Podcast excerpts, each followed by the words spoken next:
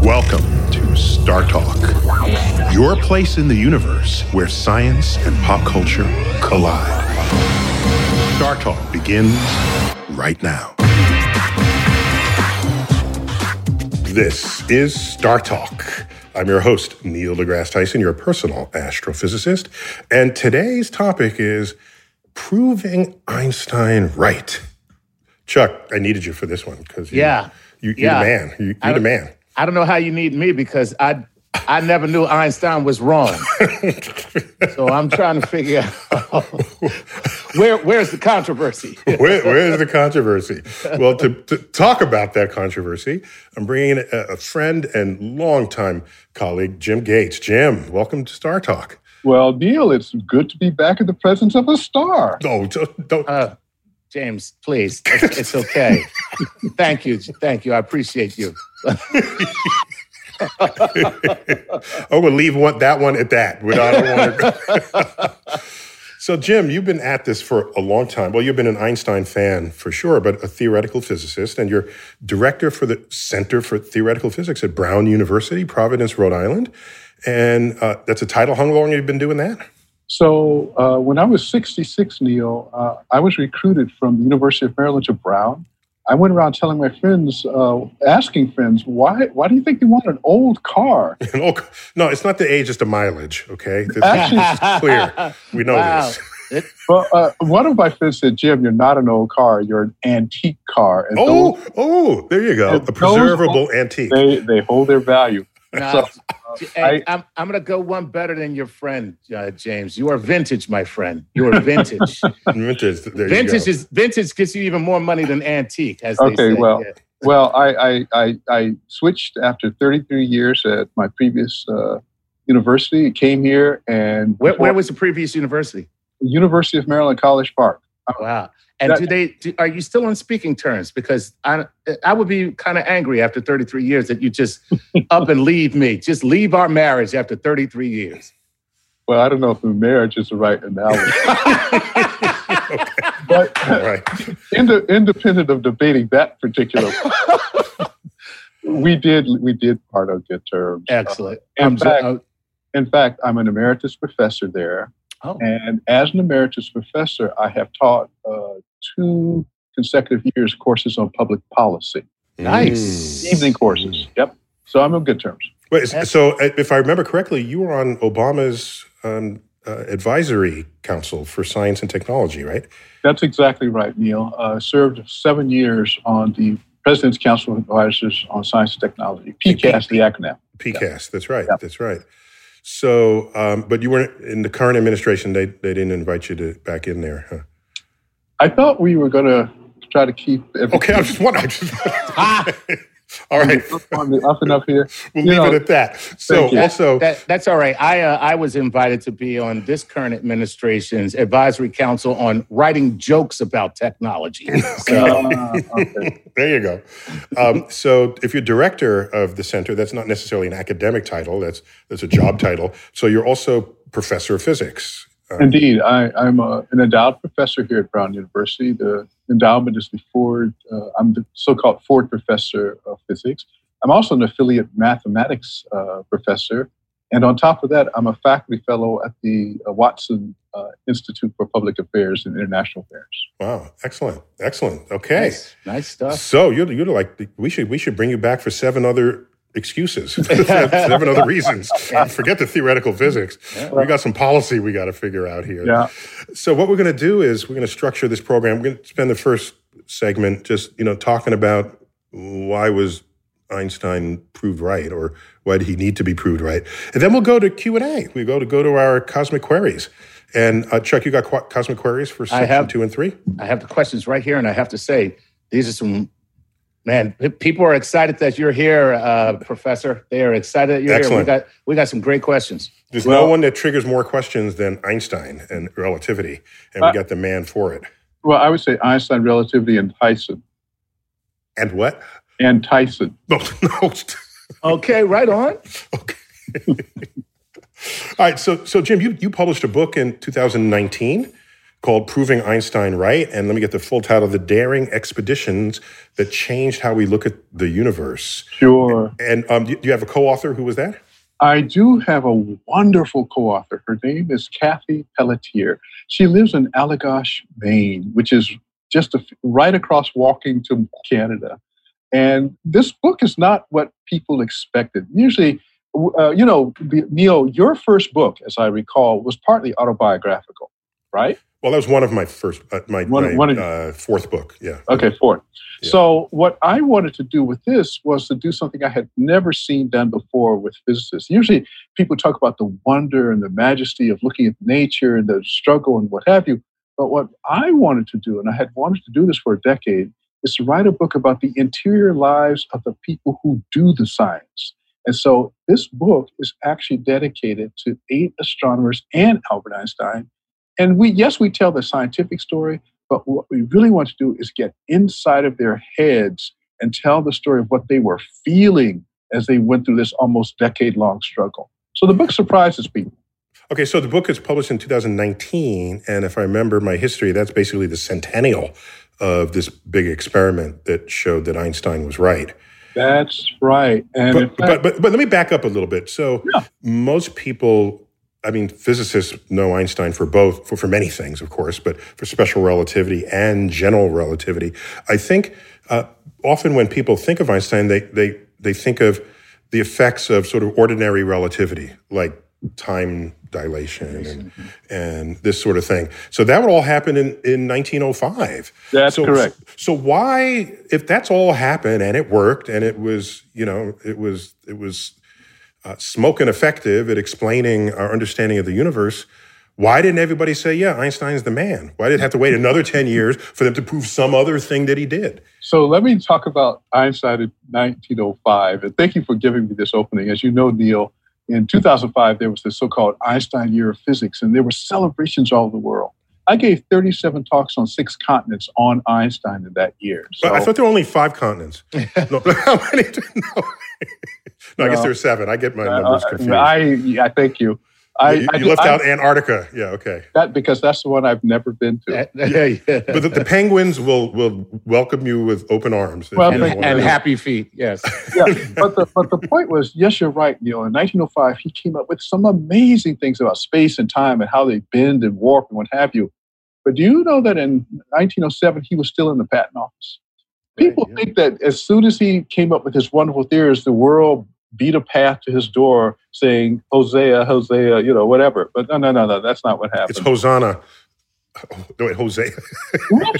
yeah, Ho- Hosea is the prophet, but Hosanna, thought, Hosanna is the praise. But I, we yeah. knew what you meant. Yeah. oh, well, this is what happens when you go off script, guys. Sorry, but anyhow, but I'm sorry. no, no, but you're right. Uh, but but the point was that he did this great piece of work, but it took two years for the physics community to recognize what he had done. Wow. While he was in that patent office, still trying to figure out how to get a job as a physics professor, he looked out the window one day and he saw some workmen on a roof. And he had this sort of story coming to him that if the guy, one of the guys fell, he wouldn't feel his weight. And so that started Einstein thinking about gravity. He's thinking and, of the death of someone working on a roof next door. I did not well, know this. Well, not the actual death, but right. the process that would lead to it. yeah, right. just just his fall to imminent death. Yeah, that's, that's right. All. That's yeah, just right. the imminent fall. Okay, I, I, did know Einstein had this morbid side of him. Yes. And so, However, I, let me just say, I totally get it because I think about the death of the guy that blows that leaf blower outside my bedroom window every Saturday morning. So, and so Einstein started thinking about gravity, and by so this is like an in fact, he calls this the happiest thought of his life. Wait, wait. So, so wait. So, Jim, this is like Newton's apple moment. Yes. he sees the apple falling, and then he sees the moon, and then there's a there's a there's a eureka moment in there. And that's what happened with Einstein in 1907. So the thing that's curious about Einstein is, although people think about him as this mathematical genius, every time he did something, he actually had to learn more mathematics. So he didn't actually have the mathematics to realize what his intuition was and he, he didn't get it right until 1915 or 16. You know, Jim, that happens to me all the time. I have thoughts. I have to invent new math to you know, that, that's just a that's a, just a thing. yeah, you know, Well, you know, some of us actually do that, Neil. I, I, that, that's a whole, that's a other, another whole story, and I'll tell you about that one later. But uh, anyhow, so he had this idea that took him almost a decade to get it down to the mathematics. And when he finished it, it was the theory of general relativity. It's the piece of thing that tells us that there was a big bang. It's the piece of mathematics that lets us know we live in a universe that is 13.8 billion years old. And so that came from that 1917 epiphany, wow. Wait, no, I mean 1907. 1907. Right. Right, right, right. Now, now remember, it's all math. It's all math. hmm So if it's all math, how do you know he got it right? right, just because the math works doesn't mean it has to correspond to any objective reality. Exactly. And so when he finally gets his discussion together, he, in fact, even before he gets the right answer, he starts talking about it. He starts giving talks about it. And so very early on, astronomers realize, well, he realizes first that astronomers would be critical to try to prove that his math is actually, as you said, Neil, something that happens in the real world. And he begins it by talking to this German astronomer named Irving Finlay Freundlich. I ne- I'd never heard of the guy. No one, no one's ever heard of the guy. But he- I, I, it's, if I'd ever met someone named Irving Fenley Freundlich, yes. I- I'd remember that. I think I'm pretty sure. Well, I, well, I have sent uh, for your program. I've sent some photographs of all the people that we're going to talk about. That's the first guy that Einstein starts talking to seriously. As you know, I have a way to prove my math.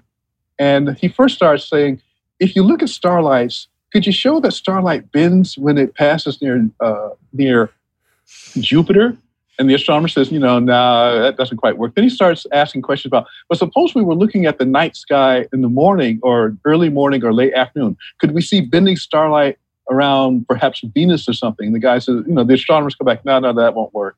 And so finally, by this set of discussions with Freundlich, he hits upon the idea that if you could watch starlight during an eclipse, right. you might be able to see the light being bent by the sun. Because you can't otherwise see a star in broad daylight. Exactly. So, you know, it's a very special circumstance. And so that Wow. starts the race. Okay, so this bending of starlight would have been the first experimental verification of his general theory of relativity. Yes. It And was- okay, and so so now, uh, uh, so what year did that happen? Was that This is this is this these conversations around uh, 1912 or so that he starts telling other people about these ideas. Okay, and that's how you get the, the creativity of other people to help you figure out how to make it work. Bingo, and that's what our book is about. Is it's about the other people. It's not really about Einstein. Okay, so Ah. how, what's all this we hear about his wife possibly being a big Oh. engine to Oh. his creativity? A lot of people have. Well, there's this one book, uh, Einstein's wife. I think is the title. There are a lot of people who have posited that as as having been important, but from my reading of the history, she was certainly his partner as he was working through in Bern as a poor uh, patent examiner trying to do physics. She was certainly a partner that So he, Bern, the city in Germany, Bern, the city Yeah, yeah, in mhm. uh, Switzerland. oh Switzerland, excuse me, right, right. Right. mhm. He was so she certainly was his partner there. But in the actual settling of the special theory of relativity, from and I've I've read over a dozen books trying to get this straight in my own head. The preponderance of evidence is that he worked it out with a friend of his on a train ride, on a tram ride, thinking about the clock tower in the city of Bern. So, I mean, so it's a fantastic story. So I tell what, what you're saying here, Jim, is had Einstein been a loner and not traveled anywhere, he wouldn't have come up with any of his ideas. that's actually I mean, how, how- how much life exposure is the right amount to fully realize your your your creativity uh, that can be expressed? I tell people all the time that being a scientist means that you swim in a sea of information, and that information comes from your colleagues. Mm. And so you cannot be. I, I mean, I know the the, the archetype, uh, stereotyped view is that as a scientist, you go off in the corner and you sort of think big thoughts. But that's not what actually happens. I've lived this life for almost for over thirty years, and you are constantly in conversation with your colleagues, and you use them to hone and to refine your thoughts and distill your thoughts and curate your thoughts. So, so, Jim, the, the active word there is that you are swimming in these influences, not drowning in the influences. I was going to say, yeah, yeah. So that's where that's why we're I, with Cathie Pelletier. We wanted to talk about these people that basically were using what Einstein inspired them to do, but to swim towards this discovery of whether his math was an accurate description of nature. Wow. Do you think Einstein had any doubts about whether it, it was all true? From my reading, no. Um, he, he, sort of said, you know, he sort of says things like, if if the theory of general relativity uh, had failed to uh, receive experimental and observation support, that he would have felt sorry for the good Lord. Because that was a really brilliant mm. idea, right? which is which is kind of say a kind of way of saying like I'm smarter than God. So yeah, it no, definitely no. says that. Yeah, no, it doesn't. It really no, doesn't. no, Jim, Jim, you're lying, Jim. No, I'm not lying. if you read a lot about Einstein, you find out he's a very, very complicated character. And with respect, and if Chuck, since you brought up the issue of God, okay, and and you did bring it up, I did, yeah. I, I mean, to me, when somebody says that statement, it kind of sounds like you know, I'm smarter than God. No, no, no. But you see, Einstein's, although you can interpret that statement that way, that's not really what Einstein felt. Because, oh, okay. in fact, uh, he talks also about the illimitable spirit. That is a spirit without limits. So it's clear that if you could use a phrase like that, you're not putting yourself above such an entity. Okay. All right. That's a very good point. He didn't use that phrase in that sentence, though, but okay. Not in that sentence. in that moment, he felt badass. Is all I'm saying. Yeah, yeah, yeah, yeah. It's a, it's not, but yeah. because it, because it is, you know, um, Jim. Before we go into the second segment and solicit our our cosmic queries, just uh, give me a minute or two. On, I know it should be hours or two, but give me a minute or two on the idea that math is just something we invented as humans yeah. And it, and it works. What yeah. what's up with that? You know, There's no Neil, reason that it should work at all. You know, Neil, this is one of the most this is the only piece of magic that I've ever experienced and seen in reality. I love that. I love that. It's magic. It's it's a piece of magic, but it happens to be a part of our reality. I don't know of any other form of magic for which I can say this. And, and this is human created magic the, we, we create something and it magically describes reality and, and enables you to predict and understand and extend. It acts, it acts, like a third eye for those of us who are scientists. It lets us see things that are not seeable otherwise. Um, I was uh, uh, I made a, a, presentation at the New York Academy of Sciences about th- three years ago, two years ago, mm-hmm. and it's mm-hmm. precisely on this point of the magic ability of mathematics it's an hour long interview, so I'm not going to bore you with it. But I would. Wait, wait, is it on YouTube or something, or is it? A... Yeah, it's available on YouTube. Absolutely. Well, well, forgive me. I'll go find it. I'm going to find it. Okay, but, the New York Academy of Sciences, a, a, yeah, yeah. Long, a, a long, venerated institution. Absolutely, so, and yeah. I was there with Margaret Wertheim, and we discussed this magical thing, this thing about mathematics. And in the at the end of the day, what I one of the things I said I said about it is that uh, mathematics, as people like me use it, it's the only human language that we know accurately allows us to describe nature. Mm. However, other conscious, any other conscious being that could produce mathematics will have access to this knowledge.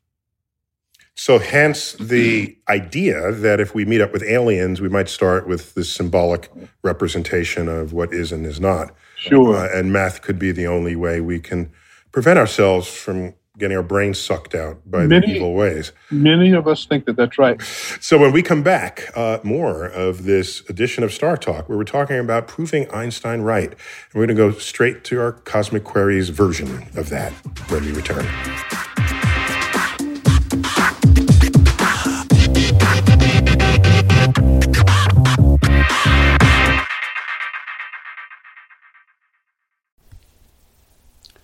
This podcast is supported by FedEx. Dear small and medium businesses, no one wants happy customers more than you do. So you need a business partner just like you, like FedEx, who understands your passion for serving your customers because they have the same commitment towards you.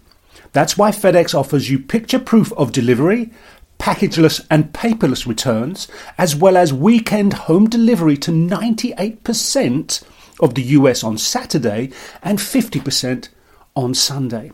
See the FedEx service guide for delivery information. What's more, FedEx Ground is faster to more locations than UPS Ground. Trust FedEx for timely deliveries. See what FedEx can do for your business. Absolutely, positively FedEx. Whether you're a family vacation traveler, business tripper, or long weekend adventurer, Choice Hotels has a stay for any you. And that's good because there are a lot of me's. Choice Hotels has over 7,400 locations and 22 brands, including Comfort Hotels, Radisson Hotels, and Cambria Hotels. Get the best value for your money when you book with Choice Hotels. Cambria Hotels feature locally inspired hotel bars with specialty cocktails and downtown locations in the center of it all. Hey, that's me. Radisson Hotels have flexible workspaces to get the most of your business travel and on site restaurants.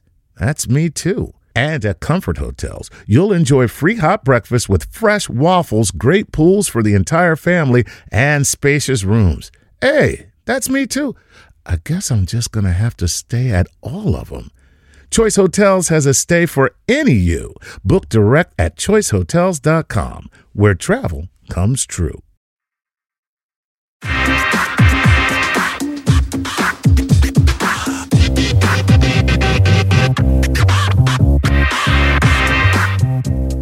We're back. Star Talk, proving Einstein right. Ooh. Chuck, thanks for being there as always. always. a pleasure. Always a pleasure. And we got Sylvester Jim Gates, a longtime friend and colleague, who's an Einstein expert, a theoretical physics expert. He's all the kind of expert you need for this. Absolutely. for, for, this incarnation of Star Talk. And we're going to devote uh, this segment to cosmic queries. Uh, Jim, your your presence on our show was announced to our fan base, and they got completely excited by this prospect. Oh my and goodness. so, so I I have five percent. No, I have three percent overlap with Jim's expertise in the subject. So if I can find a three percent way to add, I will. But basically, this is all going to Jim. Okay. So Chuck, Excellent. And do it. Not, not that it needs to be said, but I have 0% overlap with Jim, which is why I'm reading the questions. So here we go. All right. Uh, let's start. You know what? Before we start, let me just quickly can you, Professor, give us a quick breakdown between the special and the general when Sure. it comes to relativity? I think that might be a nice framework for anybody who didn't ask a question to be a Sure. part. Good. Thank, thank you, Chuck. So let me start with special because it's simpler. You know, if you were uh, standing by a road and there was a car that was speeding towards you with its horn blaring, what would you actually hear? It would go something like, ah, Right. right? Because you hear that dip in the tone. That's Jim, that called the- sounded like you were dying. I was going to say, uh, well, yeah. No, no, I could do better than that. Here you go. Ready? okay. Okay, so we'll go Okay, with let's, let's work with that. Nothing's we'll work, dying. We'll, we'll, there. work with the, we'll work with the cat sound. By the, by the way, in, in, in his spare time, Neil does sound effects for Warner Brothers. I can see. and so so but the, so the point is that effect is because sound changes its frequency if you're if it's moving towards you that's when it's high pitched or but if it's moving away from you this pitch goes down No. exactly so so the, the point, so the point is so the point is light actually does the same thing. When a light source is coming towards you it appears to be bluer than it actually is. When it's moving away from you it is appearing to be redder. And that is one of the primary effects of special relativity. It's about the relative motion of you and the source of the light in my car analogy, it's this uh, motion of the car either towards or with you. So that's what special relativity is all about: is if I'm moving and you're not, how do I perceive things? How do you perceive things? That's the That's- simplest. That's my five minute cla- uh, class on special relativity. Cool. We good? And so, and Now, then general, now general relativity. can you Now- juxtapose that against the general and the Okay. distribution of mass and all that right. stuff? So the general theory of relativity is something very, very, very different. And what the general theory of relativity is about is what is gravity? You see, in the special relativity, we, Einstein wasn't thinking about gravity. He was just thinking about how things would look if I'm moving. But in the general theory of relativity, theory of relativity, the question is what actually is gravity? It's a very deep question that even Sir Isaac Newton didn't get the answer to. And the answer that Einstein teaches us through his mathematical wizardry is that gravity is the, the space which we move through and time which we experience durations in are combined to this like thing he called space-time and gravity is the bending of this thing so that's my short course on general relativity Cool. Well, there you go. All right. That was great. That was great. Okay, let's go to Izzy Roar, who says, Wait, is this Patreon? Do we doing Patreon people first? Yes, sir. Thank you.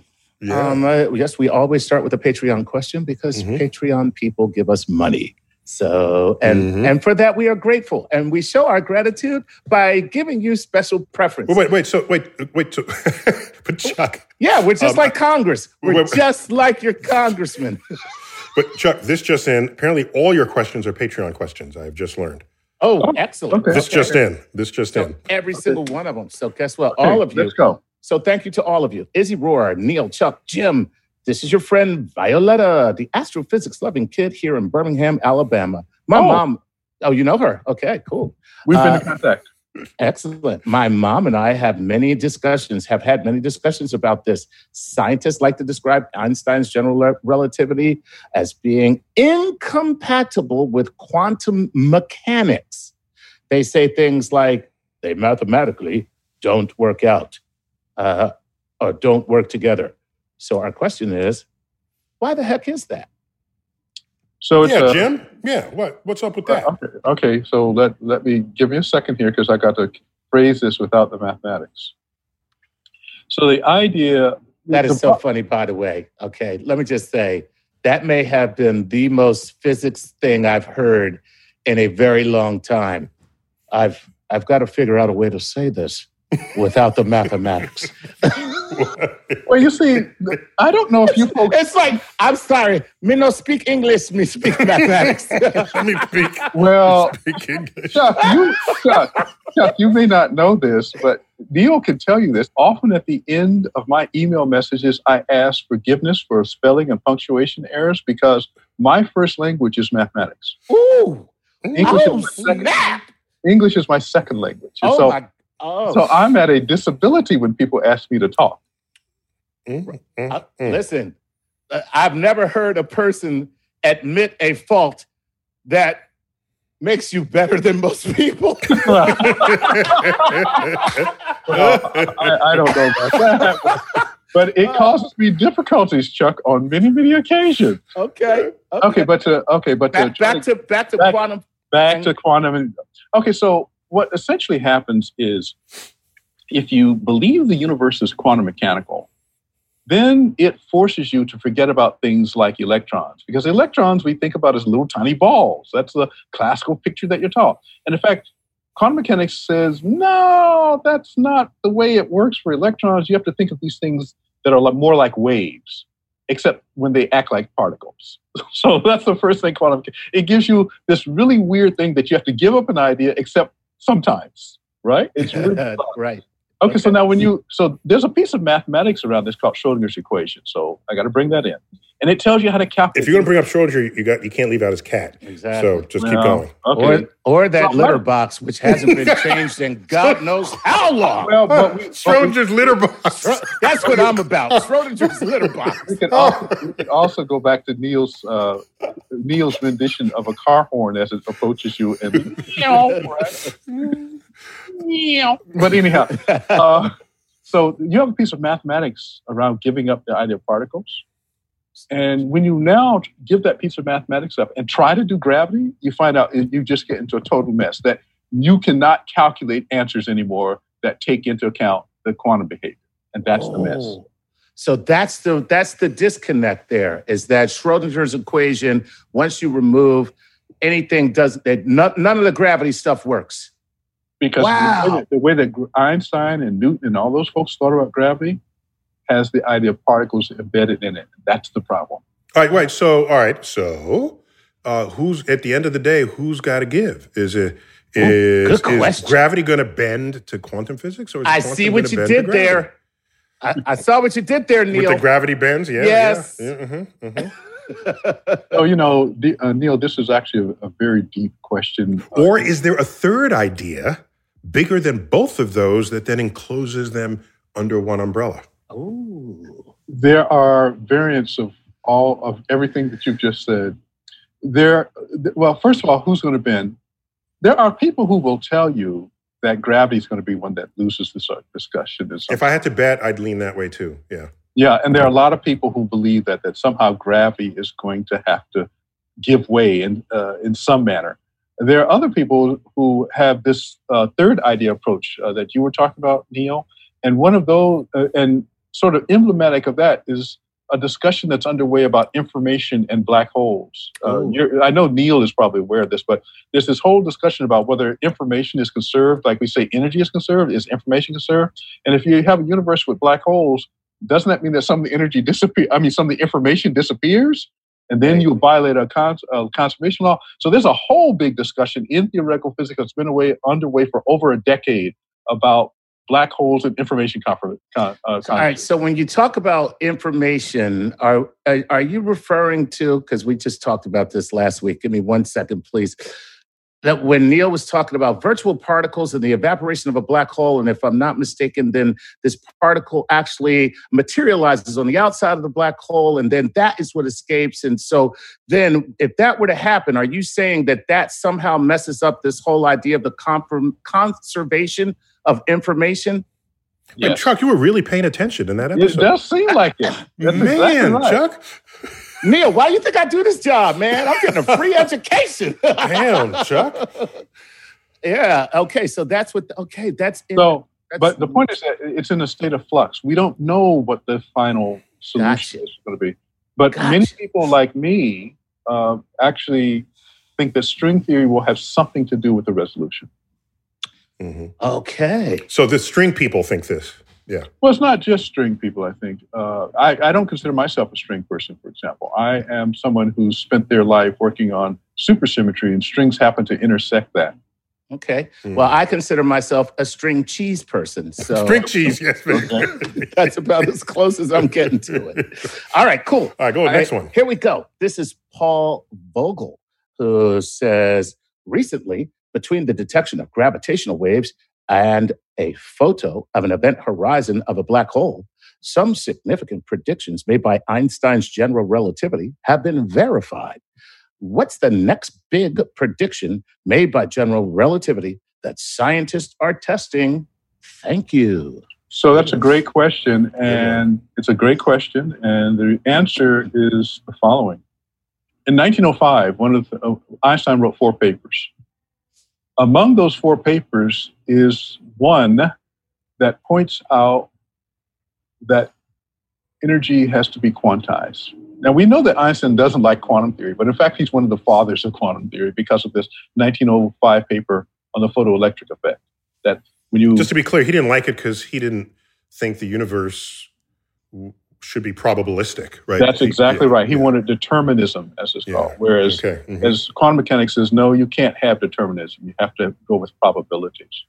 So the, the answer wow. to your question, Chuck, is now that we have seen waves of gravity, we want to see the quantization of the energy carried by those waves. Because okay. when we do that, we will have the Star Trek graviton. Yes. In our universe. So the same way we know light has a particle, are you saying that gravity has a particle? Or wait a minute, it, it would it would have to be that we find this gravity particle?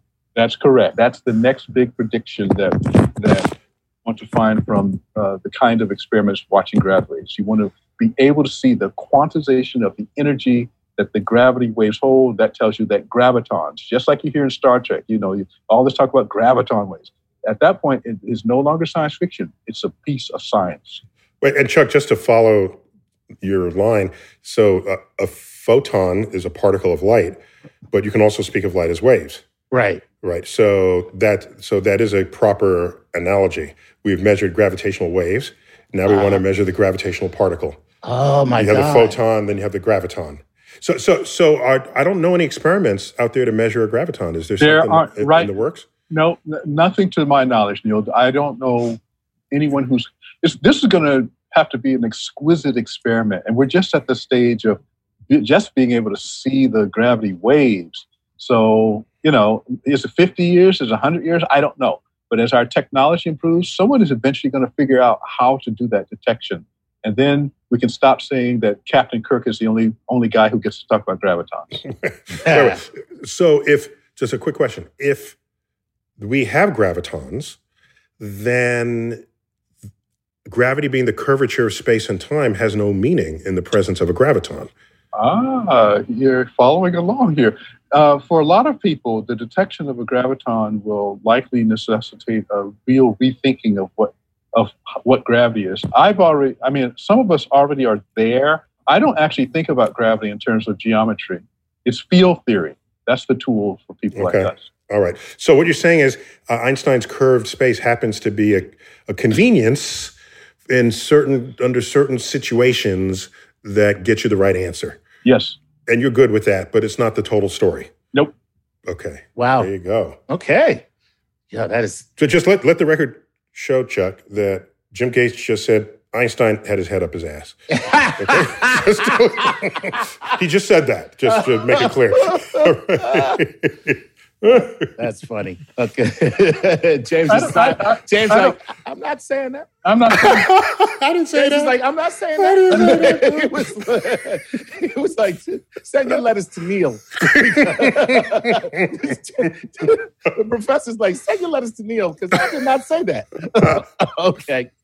All right. Actually, we got, we got to take a break. And Okay. when we come back, we'll go our, through our third and final segment of Cosmic Queries, uh, proving Einstein right on StarTalk.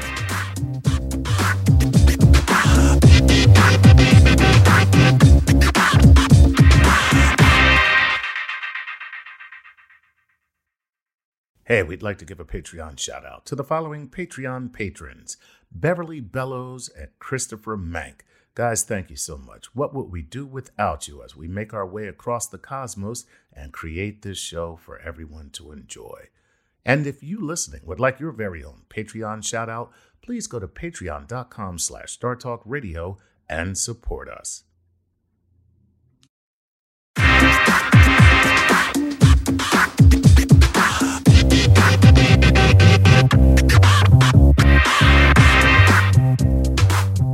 We're back. StarTalk, proving Einstein right.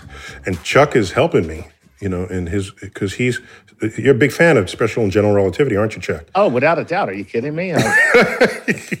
Come on, man. Yeah, yeah, of course. But, I mean, but some, of course. some some people like reality TV. I like relative. Okay, that didn't work. Rel- No, that did, so did not work. That but anyhow, not but you, but you're, you're on social media. What's your best place people can find you on social media? At Chuck Nice Comic. Thank you, sir. Appreciate it. Chuck that. Nice comic, and you even have a. I stumbled on this. You never told me this. I stumbled on one of your. You have a TED talk on technology and the future. I do. Technology and the unintended consequences of human interactions. So, Yeah, thank yeah, or the absence of human interaction via technology. Exactly. Yes, I stumbled on that. I just I'm, I'm angry with you for not telling me in advance about that because I had to find that on my own. Uh, we've got Jim Gates, an expert in theoretical physics. Jim, do you have a social media platform? I do. It's uh, Dr. Jim Gates. Uh, you can see on there's a Twitter version and a Facebook version, but it's Dr. Doctor, it's just Dr. I presume. Just Dr. Yeah. Yeah, all right. We'll we'll find you there. And you've got this book, Proving Einstein Right, Yes. and uh, co-authored with Cathie Pelletier. Yes. Yeah, yeah. So uh, we're continuing our cosmic queries. And just before we begin, and Chuck, before you read one in, uh, uh, Jim, you've got a background there that looks it looks kind of spacey, actually, but then not quite.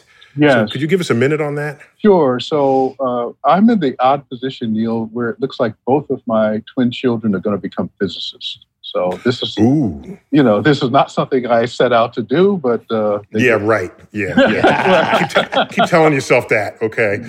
uh, so my daughter works on black holes, and so she's actually actually started publishing, and I actually had a chance to watch her give a talk this week. So you know, big props to my daughter. Her name is Delilah, but I also got to give big props to my son. Uh, the background that you're looking at, these green little splotches, are artificial neurons that he's been growing in the laboratory because it looks like he's going to be a biophysicist Wow. as a as opposed Okay, to Chuck, he's he's he's creating the next generation superhero or superhero villain. Uh, yeah, without a And- doubt.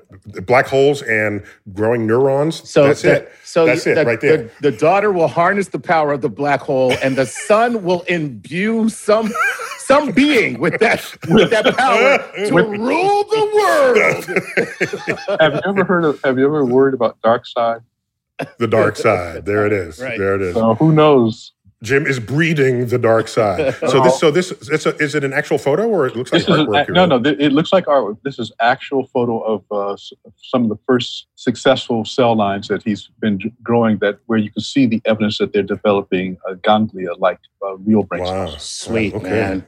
Okay. Wow, that's amazing. We'll watch Oh, that space. That's so important. Okay, cool. All right, let's get to the next question, Chuck. Yeah, big brain stuff going on in that family. All right, here we go. Let's um let's go to uh let's go to Lisa Hanson. And she says, Hello to you all from the Bay Area. String theories are so involved and fascinating. I love trying to wrap my brain around them. I'm wondering what, if any, other scientific disciplines are involved in the research for as evidence and proof of these theories, what those clues might be.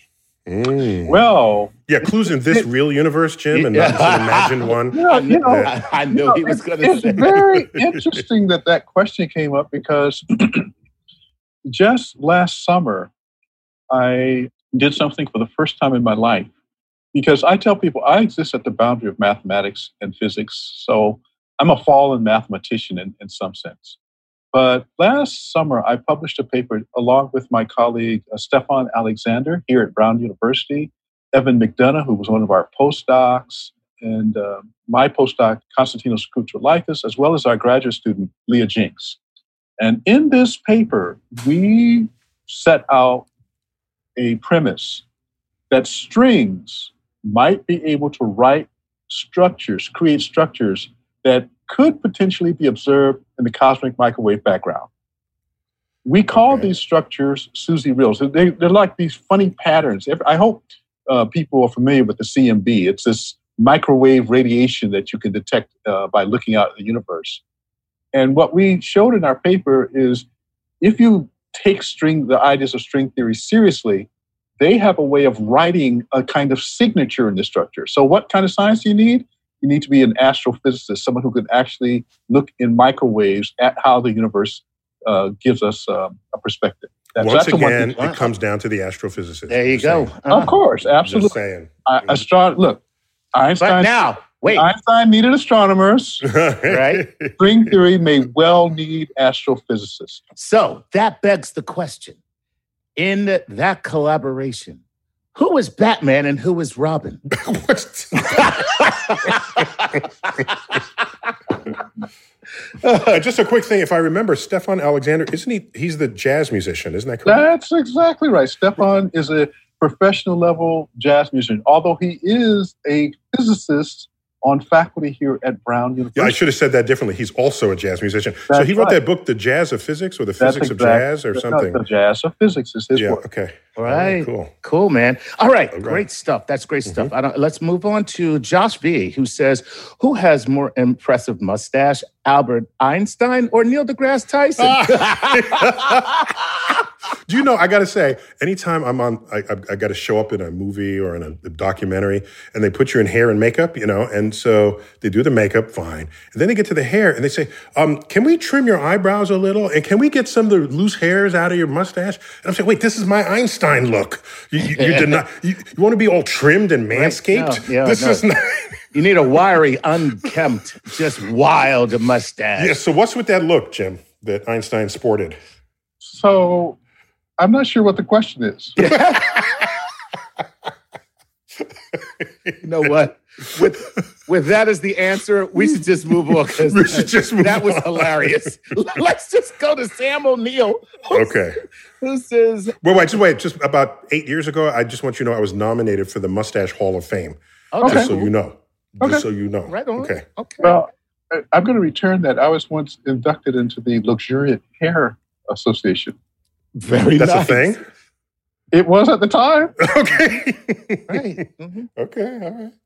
Okay, here we go. This is from Sam O'Neill. He says, Hey, Dr. Tyson. Hey, Dr. Gates. What's up, Chuck? My question is What do you theorize that the strings in superstring theory are made of? Love you guys. I would give you money, and I do. Samantha from Earth.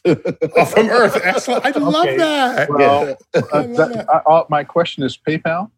no, we no, we're it's it Patreon on this side of that fence. Oh, okay, okay. But Well, on. someone's got to explain that to me. You know. there you go. Uh, well, the- that's all you, Jim. So go for it. Yeah, yeah. So the thing about string theory, which perhaps isn't completely understood, is that we don't think strings are made of anything. They are the fundamental thing if it's a correct picture of the universe. They They are the thing everything else is made of. That's right. So therefore, you can't say what it's made of because Right. it is the thing that everything's made of. That's all we know. Wow. That, That feels like a cop out. I was about to say, that's a little circular, Yeah, but that's slightly circular. Yeah, just a little bit. but no, no, but bit. no, no, Chuck, you're right. But you see, one of the weird things about mathematics is that you have to take some things on faith. There's actually a mathematical theorem that says this. It's called the uh, one of Gödel's theorems. And so this Yeah. is one of the really weird things about math that people do not appreciate. Well, no, Jim, be fair. It's not that you have to take it on faith, it's that you have to assert that it's true. And If if, that- you assert that it's true, then everything else works. It's an assertion. It's not, gee, I hope it's the. No, you just declare that it's true and then take So- everything from there. But, But you can't uh, prove you can't prove the thing that you assert that's true. That's not. and, and therefore, it's an element of faith, Neil. I don't. I don't. I use faith in a different. I know. I know you do. We, we Yeah. have to have another discussion about The whole faith. We'll get you. Yes, I said I we'll get say. you back seven other ways on this. On the Without a show. doubt. I'd love Yeah. to talk to you. about Forget Einstein. We got other we got other business to resolve here. If, if only George Michael were here to settle this debate. Okay. Sorry, pop culture reference. Probably shouldn't have bought it in. Here we go. From This 1980. I know. I know. Damn, Chuck. I can't help it. How it. old are you? Uh, Damn. He looks young, doesn't he, Neil? He does. He, he's, he, does, he uses that oil of old age. yeah, you know? oh, did you say Oil of- oil of old age? That's not exactly what he said. Okay, I never heard that before. I like that. I heard that from an old friend of mine said Uh, that. oil yeah. of old age. I like it. All right, here we go. Uh, this is Woody. He says, after seeing Neil's enthusiastic response, what are Jim's thoughts on a cosmic gravitational background? And you just talked about the cosmic Ooh. microwave background and string Ooh. being able to be visible in that. What about a cosmic gravitational background? Do you have mm. so this would be this would be the the paw print of the birth of the universe expressed in gravitational waves. Right, right. It would Yeah. be, and I don't see. I've never actually heard a scientific discussion of this, but that idea it really seems well grounded. That one could imagine. no, that if one could, I mean, look, the cosmic microwave background is an electromagnetic background. It's microwaves, right? Right. Just like the microwaves you cook. It's light. It's light. Right, it's a form of light. Right. But um, but a gravitational background, a gravitational signature from the Big Bang, I don't see any reason why that's not possible. I've not heard of any scientific discussions of the concept. Okay, so part of why the, the cosmic microwave background is so useful to us, not only that it exists, but we have a map, a very detailed map of its structure. And right now, when we're detecting gravitational waves, oh, something happened, we think over in that direction of the sky. You know, we don't, we have nowhere near the, the mapping precision to possibly do anything interesting yet. And I don't know when it would come. Oh, I would give us about 20 to 30 years because what in order to do what you're saying, Neil, first of all, we have to get a sufficient number of gravity wave detectors. Right now, there are about four in the world that are one. There's one, for example, in Europe. There's one in uh, Australia, and there are two in the U.S. So that's the minimum number you need to do the mapping, and they're not all sort of uh, up fully functional. So we got some time. Right, and then you need then you want to get uh, gravitational waves of different wavelengths. That's right, and so thing. that so it's not just this one that came through. Get the whole spectrum, if I can borrow that word from light, and then you have this two dimensions of information Exactly. to, to interpret. So yeah, so yeah, it's, we're not there yet. But if we were there, it would tell us a whole lot about the very first moments of the universe. Exactly. And that's Yeah. where science is pushing toward. Cool. Yeah, That is excellent. super, super cool. All right. Roman Prekop or Prekop says this Is it possible that some of the stars observed in the night sky are duplicated or multiply duplicated due to light bending in gravitational fields of a massive object like super like some super black hole? I should let Neil. answer Yeah, I could that. ta- I could take Thank that. you. Go I could- ahead, Neil. Yeah, I, I could take that one. So the answer is yes. Uh, next next question. no, so what happens is that the way this unfolds. Um, by the way, Einstein first predicted that you could make a ring, we call Einstein ring, where the light would bend symmetrically in all directions around a single object and create a ring of light from that single object from behind. It turns out that's not realistic because that, that requires exact lineup right. so that there's a perfect geometry of all sight lines that go around it. Most things don't line up exactly. But when we do find them sort of line up, even if not exactly, you find distortions that resemble rings. We, they're arcs. Right. They don't make a full ring, but they make arcs. Now, if you have one object behind, that object will make a minimum of three images one that comes straight through, and then two that come around, the side. Mm-hmm. And up from there, it can make three, five, or seven images. So, yes. In Right. fact, is there something cool? Here's something cool. You ready? You ready? Okay. So we found we found objects, quasars, whose light bent around gravi- uh, uh, uh, galaxy clusters that were sort of midway, Right. right, from the from Einstein's gravity, and but the path lengths were not the same. Okay, so this this the path on one side is a little longer than the path on the other. Now, you know how we know? Because quasars vary. They have explosions. They, the light varies. So, the- we see it, and it, varies up here. And then a, a scheduled time later, it varies over in exactly the same way. So you get to see the same event ex- twice. the- that's because of the change in intensity of light due to the explosion. Is that what's happening? well, no, there are things go. Yeah, the quasars can eat things Right. episodically. There are Okay. a lot of weird things, episodic things that can happen Right. in quasars. But the fact that you have two different path lengths is extraordinary testing of the shape of the curvature of space and how much gravity is in the cluster and how far away the, the quasar is. So it's, it's an amazing it's an amazing thing. So it's so- funny. To, it's funny to me that you've come back to this because this is what my daughter works on. We talked about the cells behind me, but Yeah. you, but when you have rings of matter around rotating black holes, Chuck, he's just giving equal time here. I know, exactly. Because he didn't want to pick a- his children. he's a good you know. dad. There- there he's a you good go. dad. He's a good, good dad. dad. Go on, good dad. you know. So, but when you have rings of matter that glow around spinning black holes, you can actually see the backside of the ring because the gravity bends the light from the lo- growing light. That's what my daughter works on. Yeah, that's, that's very cool, man. I want one last quick one, and we'll uh, and we got to call. We we we- we're over We'll be time. done here. with it. Yeah, Okay. yeah. Chuck, go ahead. Uh, this is from Glenn. He says, uh, Dr. Gates, do you think that white holes exist? Was Hmm. Einstein observing gave uh, hmm, what was Einstein observing that gave him the impression that they did? All right. Now I'm just going to answer this for you. No, there are no white holes. Einstein was racist like everybody else back at that time, and just couldn't let it be Uh-oh, just started black off Chuck. couldn't just let it be a black hole, could you? Okay, did so. Now go ahead. I'm, of course, Okay, I'm, Chuck I'm- got that off his chest. You know what I love? Here's what I love about the professor. He's sitting there like, I have nothing to do with this. Whatever Chuck is saying right now, that's his crazy business. I only just met Chuck. I exactly. no- He's like, I don't know this man. All right, go ahead. Sorry. Okay, so what's Hey, and make it quick, Jim. yeah, yeah. gotta- So what's really quick, what's really interesting is black holes aren't black. It turns out that because of Stephen Hawking, we know that they actually have this very slight radiation called Hawking radiation. So they're not exactly black. That went out a long time ago. So, you know, got to keep up with the news in physics. Okay, but the white hole concept. The white hole concept, I, I, people who look, I don't know of any, any solid scientific arguments about the existence of such things. I mm-hmm. have not encountered. Okay. And Okay. plus, we don't see anything in the universe that would resemble what a white hole would be predicted to be, hmm. which would be the, the mathematical opposite of a black hole. Right. Right. Yeah. So everything is spewing out, and that should look like something in the signature of light. Should be something universe. We don't- we don't see it. spectacular. We don't Yeah. see it. Yeah, yeah. We, but we really got to cut it there. Jim, okay, we got to get you back for nine other subjects. That's okay, Neil. Okay, I'm we got you. We got you on the I, Rolodex. I got game. All right, and we'll get a picture from your other child's your twin child behind you on the next program. Okay, so black holes, man. Black holes. Uh, Chuck, always good to have you. Always a pleasure. All right, this has been StarTalk. I'm Neil deGrasse Tyson, your personal astrophysicist. As always, keep looking up.